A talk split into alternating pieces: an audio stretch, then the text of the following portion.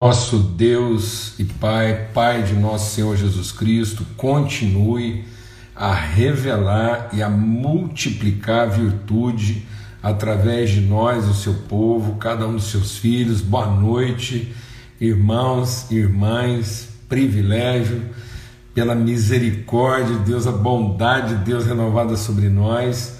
Estamos aqui de novo para mais uma viração do dia, um tempo de comunhão, de amizade, de família, de relacionamento, né? A gente poder estar aí compartilhando virtude, repartindo fé, exercendo a nossa fé em favor uns dos outros, amém? Tempo de Deus mesmo, muito bom, graças a Deus. Um forte abraço a todos aí, que a graça e a paz de Cristo Jesus nosso Senhor seja multiplicada sobre todos aí, em todo lugar. Que a paz de Cristo seja sobre todos. A paz de Cristo seja sobre todos. Somos filhos da paz. E a paz é um, é um patrimônio espiritual, amados. Nós precisamos é, entender a paz de Cristo como um patrimônio espiritual, uma uma propriedade, uma substância espiritual que nos fortalece, amém? Deus derramou, a paz repousa, né? A paz de Cristo é, é, é um veículo, né, de transmissão, de comunicação das suas virtudes na nossa vida. Ela, ela julga o nosso entendimento, amém? Ela é o juiz das nossas decisões, em nome de Cristo Jesus o Senhor. Isso é muito mais do que uma saudação. Às vezes a gente vê lá, né, a, a, a cultura hebraica diz lá, né, shalom, e a gente pensa que isso é uma, é uma saudação. Não, é mais do que isso, é uma declaração de fé. Quando você declara a paz de Cristo, você está fazendo uma declaração de fé, você está você tá estabelecendo uma referência, um parâmetro de fé. Todos aqueles que são da fé vivenciam, desfrutam, são sustentados pela paz do Senhor. Isso é promessa de Deus lá, quando Ele anunciou o nascimento de Cristo Jesus. Os anjos declararam a glória de Deus nas alturas e a paz na terra aos homens a quem Ele ama, a quem Ele quer bem, amém? Então a paz de Cristo sobre todos aí. Estamos aí virando mais um dia, amém? Aprendendo, rompendo em fé, avançando na nossa caminhada. Isso é uma jornada, uma trajetória, é um passo a passo, e a gente vai se fortalecendo. A vida com Cristo é caminho, a vida com Cristo é, enquanto caminhamos, vamos conhecendo a verdade, a verdade se revela, se manifesta a nós, e nós vamos testemunhando o que a vida é, a vida eterna, a certeza da eternidade em Cristo Jesus. Vamos ter uma palavra de oração, amém? E nos colocarmos mesmo, aquietarmos, né? Essa mesa é para a gente sentar, é para a gente se aquietar, fazer sossegar o nosso coração e ouvir do Senhor, amém? Graças a Deus. Pai, muito obrigado pelo teu amor, obrigado, Senhor, pela tua paz, a paz derramada, a paz comunicada a nós, essa promessa de paz. Somos os teus filhos, somos pacificadores. A paz de Cristo guarda, ela guarda, ela, ela abraça, ela envolve nossa mente e o nosso coração, de modo que a gente só possa pensar e meditar e alimentar, Senhor, a nossa alma com aquilo que é justo, aquilo que é perfeito, aquilo que é de boa fama e aquilo que tem virtude, em nome de Cristo Jesus. É isso que toma, que ocupa o nosso pensamento e o nosso coração, e a paz de Cristo então guarda as nossas mentes, em nome de Cristo Jesus o Senhor, amém e amém. Graças a Deus. Nós estamos aqui meditando em Ezequiel trinta e sete, né, a visão. Nem não foi só uma visão, né, porque Deus fez ele andar pelo vale, depois ele profetizou aos ossos. É mais do que uma visão, é uma, é uma vivência, né? Então Ezequiel teve uma vivência, ele, ele, ele entrou dentro dessa realidade, amém? É, olha, que legal, hein? Um testemunho aí de, de cura, né? E de, de, de romper mesmo, de superação, que bênção, viu? E graças a Deus e por toda a família, né? Visitada por esse ato aí da, da misericórdia de Deus, amém? Graças a Deus. Então, aqui em Ezequiel trinta e sete, né, ele registra o seguinte: veio a mim a mão do Senhor, e ele me levou pelo Espírito do Senhor e me deixou no meio de um vale que estava cheio de ossos secos.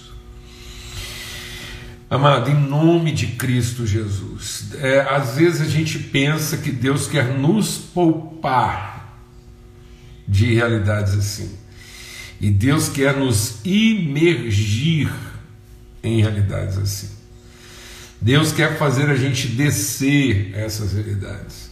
Muitas vezes a gente está querendo subir sem antes descer. A gente já meditou sobre isso. Jesus é aquele que subiu, porque antes é aquele que desceu às partes mais baixas da terra. Nós não estamos aqui para encher, né, de fora para dentro, nós estamos aqui para encher de dentro para fora. Então nós vamos descer às partes mais baixas, de lá a gente vem enchendo, vem trazendo, vem manifestando, né? É dessa interioridade. Então Deus quer que a gente conheça a vida na sua interioridade, na sua dramaticidade, na sua profundidade. Ele vai nos fazer atravessar entre aquilo que é a nossa infância. Deixa Deus ministrar o nosso coração. O Salmo vinte e três, a gente trabalhou isso assim, né, meditando sobre isso. Entre a nossa infância, a nossa imaturidade, entre aquele tempo que eu era menino, agia como menino, pensava como menino, me comportava como menino, eu ia atrás de qualquer vento de doutrina como menino. Ele, Paulo diz isso, como meninos que vão atrás de todo vento de doutrina. Então essa, essa andação, essa, essa peregrinação de muita gente aí, né? Como criança, atrás de um punhado de pensamentos, sendo facilmente induzidas, né, saem facilmente enganadas. Então aquela infância, entre o período da infância, que eu sou como menino, e a maturidade, tem um vale para ser atravessado. Então tem, um, tem uma travessia a ser feita, e eu preciso encarar isso, eu preciso, eu preciso descer à profundidade da vida, com toda a sua dramaticidade, com toda a sensibilidade de perceber, de não ter medo da vida. Às vezes tem certos cristãos que, que, que têm medo da vida e se agarram à sua religiosidade como quem tem medo, né? E não desenvolvem a sua espiritualidade como quem tem ousadia. Vou falar devagar. Então, em nome de Cristo Jesus, não se agarre à sua religiosidade como quem tem medo. Amém? Mas desenvolva a sua espiritualidade como quem tem ousadia. Então Deus não nos deu o espírito de timidez, mas de ousadia, de intrepidez. Essa ousadia, essa intrepidez é para quê? Para Ele poder nos colocar lá e nós sermos o profeta de uma transformação. Então Deus não quer nos poupar do vale, Deus quer nos preparar para o vale. Ele toma, Ele conduz por um caminho que nos ajusta, que nos aperfeiçoa, que nos amadurece, que nos desenvolve, e isso culmina com uma travessia, para quem atravessando, enfrentando essa realidade sem medo, nós possamos gozar, né, da comunhão, da intimidade, né, da, da glória de Deus já prometida de antemão, amém? Então vou repetir: não se agarre à sua religiosidade como quem tem medo, mas desenvolva a sua espiritualidade como quem tem ousadia, como quem recebeu o espírito de ousadia, em nome de Cristo Jesus. E aí Ele me fez andar ao redor deles. Então o Ezequiel vai fazer o, o tour do conhecimento, né? Ele vai andar, ele vai, ele vai se conscientizar. Então Deus quer nos conscientizar, Deus quer que a gente se aperceba, Deus não quer cristão alienado. Às vezes, às vezes as pessoas hoje, elas estão vivendo uma alienação religiosa, né? Elas veem na sua religiosidade uma forma de se alienar, de se apartar, né? De se entorpecer. Pessoas que estão buscando, né, um, um, um arrebatamento de ausência, de, de, de fuga, de, de proteção, que é o, o que é uma, é uma proposta do diabo. O diabo quer levar as pessoas a uma realidade templária, gerando nelas a expectativa de que Deus vai nos proteger, de que Deus vai nos poupar dos enfrentamentos, né? E não, Deus não quer que você, que você suba a um alto que te protege. Deus quer que todos nós desçamos a um baixo que nos revele.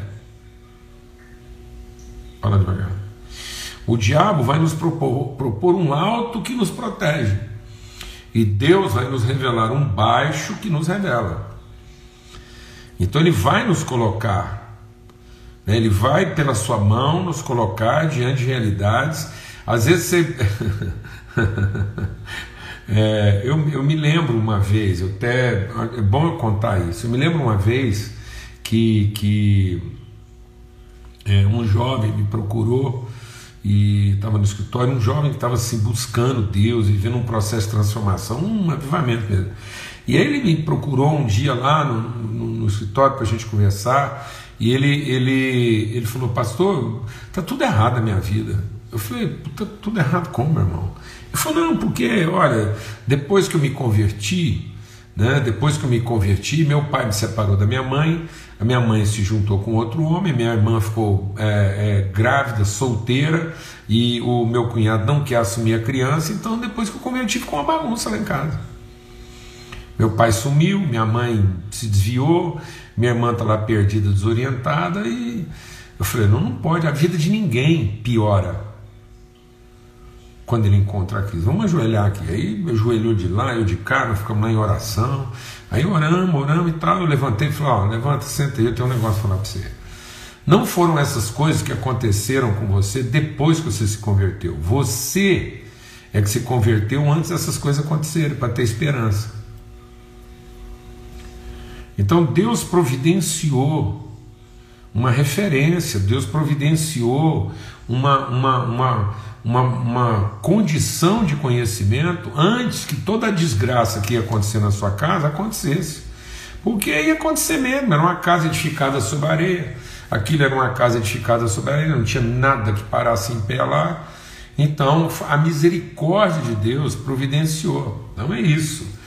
Então há um, há um profeta, e Deus vai conduzir ao profeta para que aquela realidade do vale não seja uma realidade de desespero. Então alguém de Deus, levado por Deus, então não se recuse a ser a pessoa levada por Deus a esse vale de transformação. Amém? Porque ele vai nos usar como agentes. E aí ele vai, depois do diagnóstico, vai falar: e aí? E aí não tenha receio de, de Deus te levar a compreender que a coisa está assim mesmo, pior do que o povo ainda pensa que está.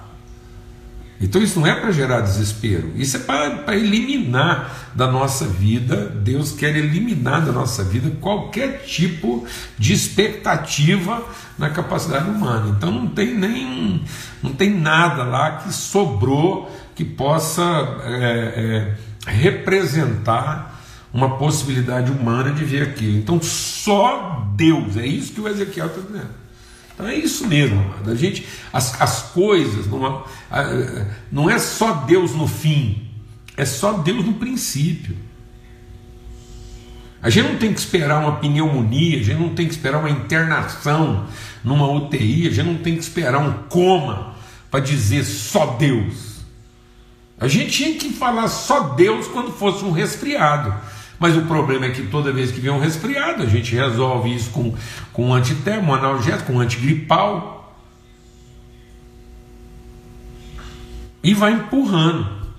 Então a gente não aprendeu a tratar as coisas, tendo Deus como princípio. A gente espera que elas... Então, então eu vou te falar uma coisa, não é porque os ossos estavam sequíssimos que tu sabes, não. É tu sabes ainda antes de, de, de ficar seco. Amém, amados? O princípio da sabedoria é o temor do Senhor. Então é isso que Deus quer tratar na nossa vida. Essa profundidade, essa interioridade. E aí a gente continuou o texto aqui, e ele falou, então agora você profetiza. Né? Então Deus quer que a gente seja um pregoeiro, né? A referência. Então Deus não leva, deixa Deus ministrar o nosso coração. Né? Olha, é, é, Deus não leva você pela mão a um vale de ossos secos para depois ficar pedindo opinião do que, que ele vai fazer, não. Deus nos leva a um vale de ossos secos para depois nos orientar quanto ao que fazer. Esse que é o problema. Eu acho que Deus está levando a gente para dentro de vales, assim, de situações dramáticas, e a hora que a gente está lá no meio do vale, Deus vem conversar e fala assim, e aí? Ô Deus, foi bom o senhor chegar, eu estava esperando o senhor chegar mesmo, porque é o seguinte, senta aí, senta aí, porque o senhor não está entendendo o que está acontecendo aqui não, isso aqui está uma bagunça danada, o vale está seco, isso aqui está perdido, eu acho bom o senhor também já tomar outro rumo, porque aqui não vai rolar nada não. Aliás, o senhor podia fazer o seguinte, já que o senhor chegou, o senhor podia me tirar daqui, porque isso aqui não tem conserto não, está sequíssimo.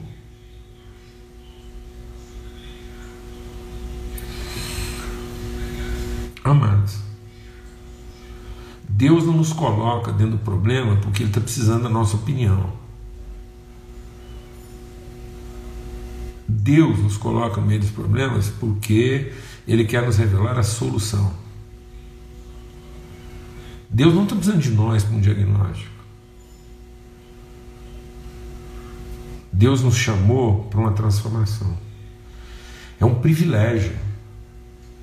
É um privilégio. E a gente, tá, sabe, eu vou falar um negócio pra você. É, chega, é Deus chegar, a gente já chega. Pá. Então, primeiro que não é. Primeiro que não é Deus conduzindo a gente. Primeiro que é a gente conduzindo a Deus. A gente faz o culto para Deus chegar depois. Então não é Deus que nos leva aos lugares hoje, é a gente que fica levando Deus aos lugares onde a gente reúne. Aí depois que a gente reuniu, traz Deus para o lugar, assim que ele chega a gente já tem a lista, fala, ó Deus, você não está entendendo. Seguinte, casei com um homem assim, casei com uma mulher assada, e ó, não tem solução. Então é, convém, se eu apressar, se eu já chegou atrasado. É Marta, é Marta. Primeiro, ela, ela quer mandar em Jesus, para dizer, já manda um recadinho embaixo, já vai grifado. Ó, não esquece de falar para Jesus que não é qualquer um que está doente, não. Já manda falar com Jesus lá, a hora que você for orar, você já fala com Jesus, quem está doente é o dizimista, é o pastor da igreja, é o crente não sei o que, é o fulano de tal. Aí fica dando aquelas carteiradas em Deus. Foi mais ou menos isso que a Marta fez. Falou, ó, vai lá, busca Jesus, fala para ele que a situação está grave, mas não é qualquer um que está pedindo, não. É o Lázaro.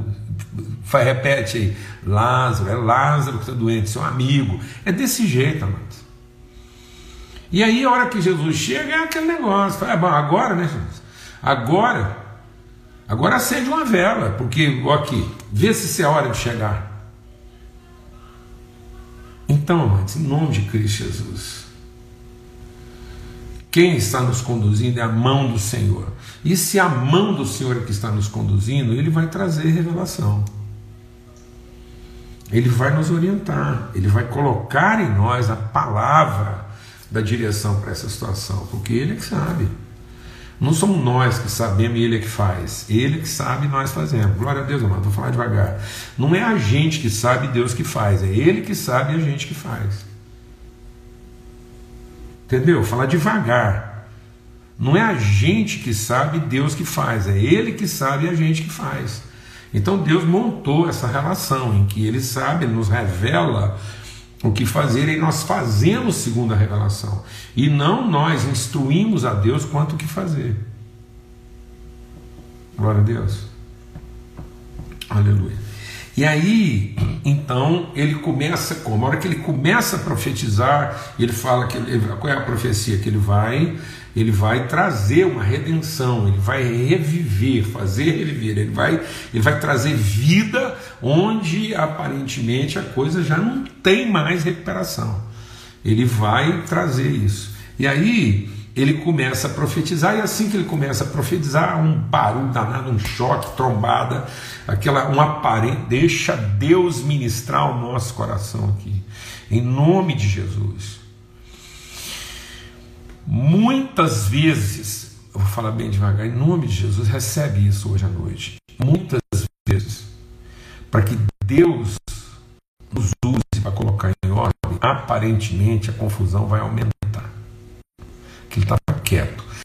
Aquilo era uma quijás. Entendeu? Uma quijás.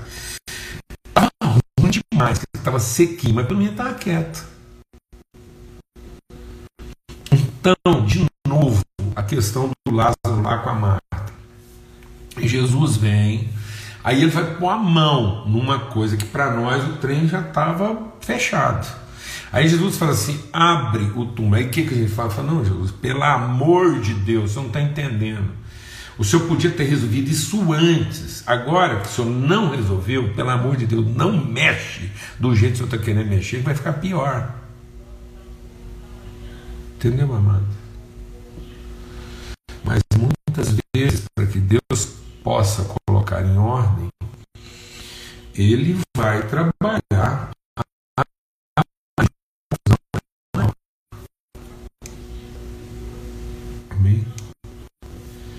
Glória a Deus. Então, quando o profeta começou a profetizar, a coisa ficou pior, aparentemente, porque aquilo que estava meio sossegado virou uma poeira danada, uma confusão, um barulho, um batendo. Amém? Em nome de Cristo Jesus, Senhor. E aí, ele fez essa movimentação, eu vou tirar. Aí no meio dessa movimentação toda, ele diz que ele começou juntando cada osso ao seu osso. E aí a gente compartilhou que, ontem que o osso do osso não é um outro osso igual. O osso do osso, quando ele fala assim, o osso se juntou ao seu osso, então Deus, guarda isso no seu coração, Deus não organiza para guardar, Deus organiza para cumprir um propósito, e nós estamos achando que Deus vai organizar para preservar, e Deus não organiza para preservar, Deus organiza para cumprir o propósito. Então, toda vez que Deus mexe, ele acaba provocando uma aparente confusão naquilo que a gente tinha organizado, porque a forma da gente organizar é como quem quer preservar, e a forma de Deus organizar é como quem quer cumprir o propósito. Glória a Deus. Então, Deus vai mexer na nossa organização, porque por que que houve tanta movimentação? Por que que houve aquela movimentação? Porque muito provavelmente os ossos de cada osso estavam distantes, então os ossos estavam longe dos seus ossos, porque talvez estavam perto de ossos que não eram os seus ossos, porque se tivesse tudo lá já organizado, cada osso com o seu osso, não tinha tido movimento, mas se houve esse barulhão todo, esse choque, eu penso que aquilo estava mais ou menos assim como um, um depósito de fêmur, um depósito de, de, de rádio, um depósito de, enfim, de falanges, um depósito de crânio, tudo organizado do jeito que a gente gosta de organizar. E aí veio ah, uma coisa doida demais lá e começou a fazer um encontro dos diferentes. Amém? Cada osso com o seu osso. A gente compartilhou sobre isso ontem e eu não quero estender mais, depois você pode ver lá o que está gravado. Porque aqui agora, assim que ele colocou cada osso com o seu osso, a Bíblia diz que ele fez crescer, ele cobriu, ele cobriu essa relação desse osso com o seu osso, então é, é esse osso, esse, o osso desse osso é esse osso. Não é esse osso. Então, quando ele faz essa ligação, essa movimentação aqui, ó, essa movimentação, para que isso funcione, para que essa estrutura de sustentação seja também uma estrutura de movimento, em cada ponto de contato, exatamente porque isso não está organizado de maneira párea, mas está organizado de maneira proposital, então deixa Deus ministrar o nosso coração. Deus não está criando apenas estruturas de sustentação, inertes, imóveis. Deus está criando estruturas de movimento, então Ele vai colocar isso em movimento. Então muitas vezes a gente quer estruturas estáticas, estruturas de proteção, e não estruturas de propósito. Então, como são estruturas de propósito, vai gerar intenção. Então, cada ponto de contato desse vai ter uma tensão, vai ter um estresse. E para que esse estresse de movimento, colocando isso em movimento, para que esse estresse de movimento seja suportável e não comprometa a estrutura, para que ela possa ser ao mesmo tempo uma estrutura de sustentação e ao mesmo tempo uma estrutura de movimento, é preciso que o vínculo, que a juntura seja uma, uma, uma juntura de movimento, que suporte as tensões próprias do movimento. Por isso ele colocou nervos e tendões. O Paulo é tão, é tão focado nisso, que Paulo escreve sobre isso aos Efésios, quando ele está falando sobre a vida da igreja. Ele diz: portanto, todo o corpo bem ligado, pelo auxílio de toda junta e ligadura, segundo a justa operação de cada parte. Então, como cada parte é diferente da outra parte, como Deus colocou partes diferentes juntas para cumprir o mesmo propósito, são partes diferentes cumprindo o mesmo propósito. Então, para que isso seja possível, é preciso que elas estejam bem ligadas através de juntas e ligaduras. Depois ele escrevendo também aos Colossenses, no capítulo dois, É, Colossenses, eu até anotei aqui para não. É, o versículo aqui, Colossenses três, né? Não é dois, não, é três, né? Não, é dois mesmo.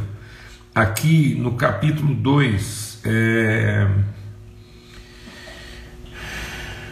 hum, Colossenses dois, ele diz aqui, ó.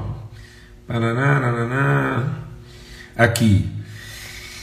dois dezenove, Colossenses dois dezenove, e não retendo a cabeça, a partir, a partir da cabeça que é Cristo, todo o corpo, todo o corpo suprido e bem ajustado pelas juntas e ligaduras, cresce o crescimento que vem de Deus. Por que que muitas pessoas não estão experimentando o crescimento de Deus?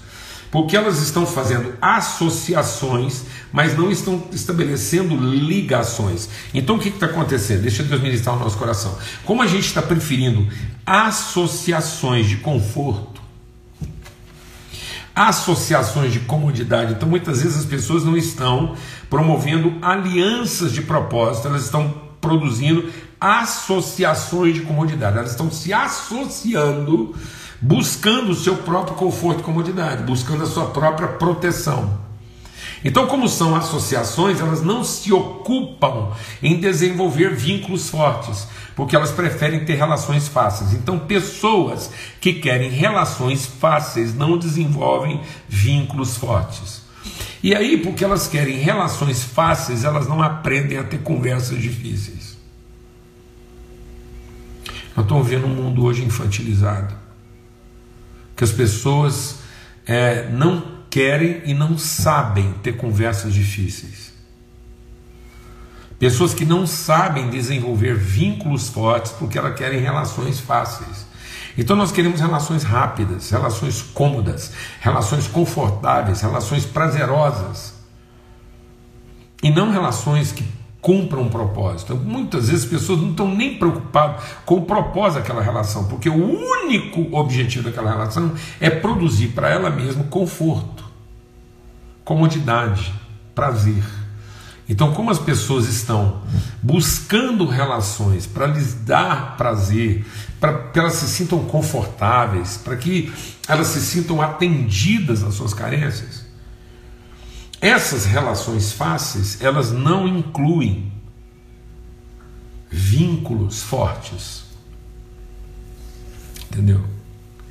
Por isso elas se rompem facilmente. Cada vez que você submete isso a um estresse, ela não tem preparação para aguentar a tensão própria de uma relação com propósito. Então toda relação com propósito, toda relação que vai imprimir o movimento que vai, que vai, que vai se movimentar conforme o Espírito de Deus. Então toda vez que, que Deus vai imprimir movimento, ele vai gerar onde é, deixa Deus pensar no nosso coração, porque tem muita gente que acha que tem algumas coisas que está errado, e não é que ela está, não, é, é próprio do processo. Então toda vez que você vai imprimir movimento, onde vai estar os pontos de maior tensão quando você imprime movimento? Onde? Exatamente nos pontos de contato. Então os pontos que vão sofrer maior tensão são os pontos de contato. Por isso que o corpo só vai conseguir crescer e cumprir o seu propósito quando cada parte entrar em função. Quando cada parte entrar em função, isso só vai acontecer se tiver juntas e ligaduras, nervos e tendões. Por quê? Porque a relação funcional, a relação proposital, ela é nervosa. É nervoso. Então, se é nervoso, tem que ter o quê? Nervo. É tenso. Então, se é tenso, tem que ter o quê? Tendão. E aí, quando as pessoas não têm nervos, elas não sabem ficar nervosa. Aí elas já ficam com raiva. A raiva é um sentimento de desapontamento. A raiva é um sentimento de prejuízo, de juízo prévio.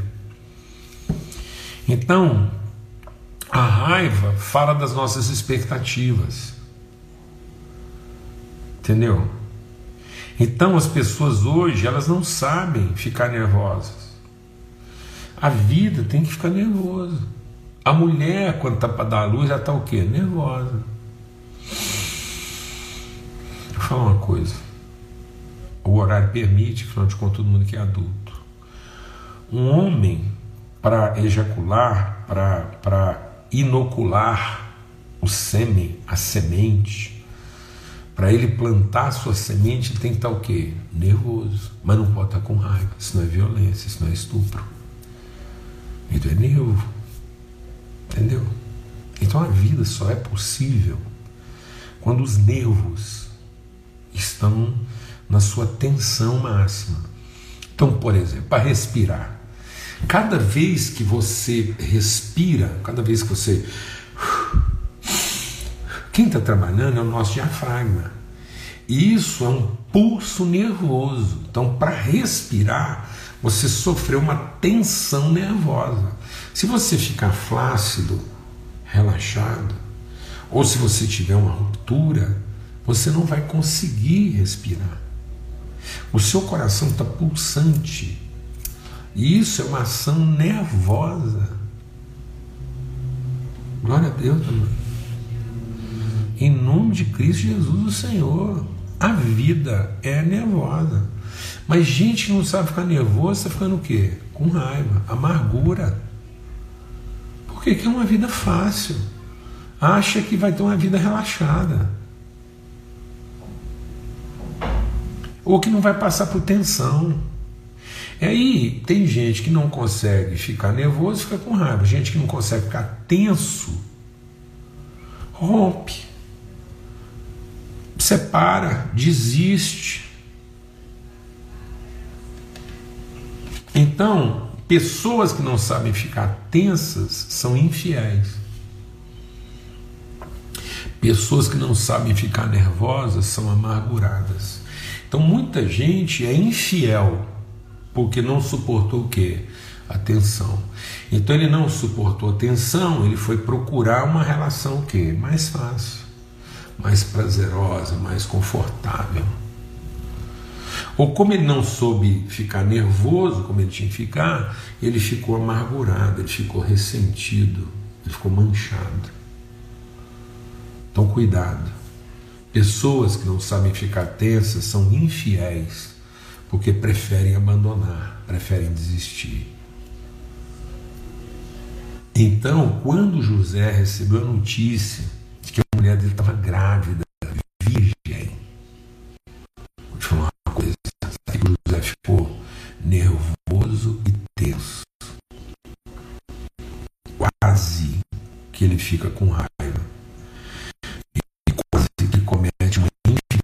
humanidade, mas o Espírito Santo veio sobre ele e ele renovou e fortaleceu seus vínculos e ligaduras. Glória a Deus. Aleluia.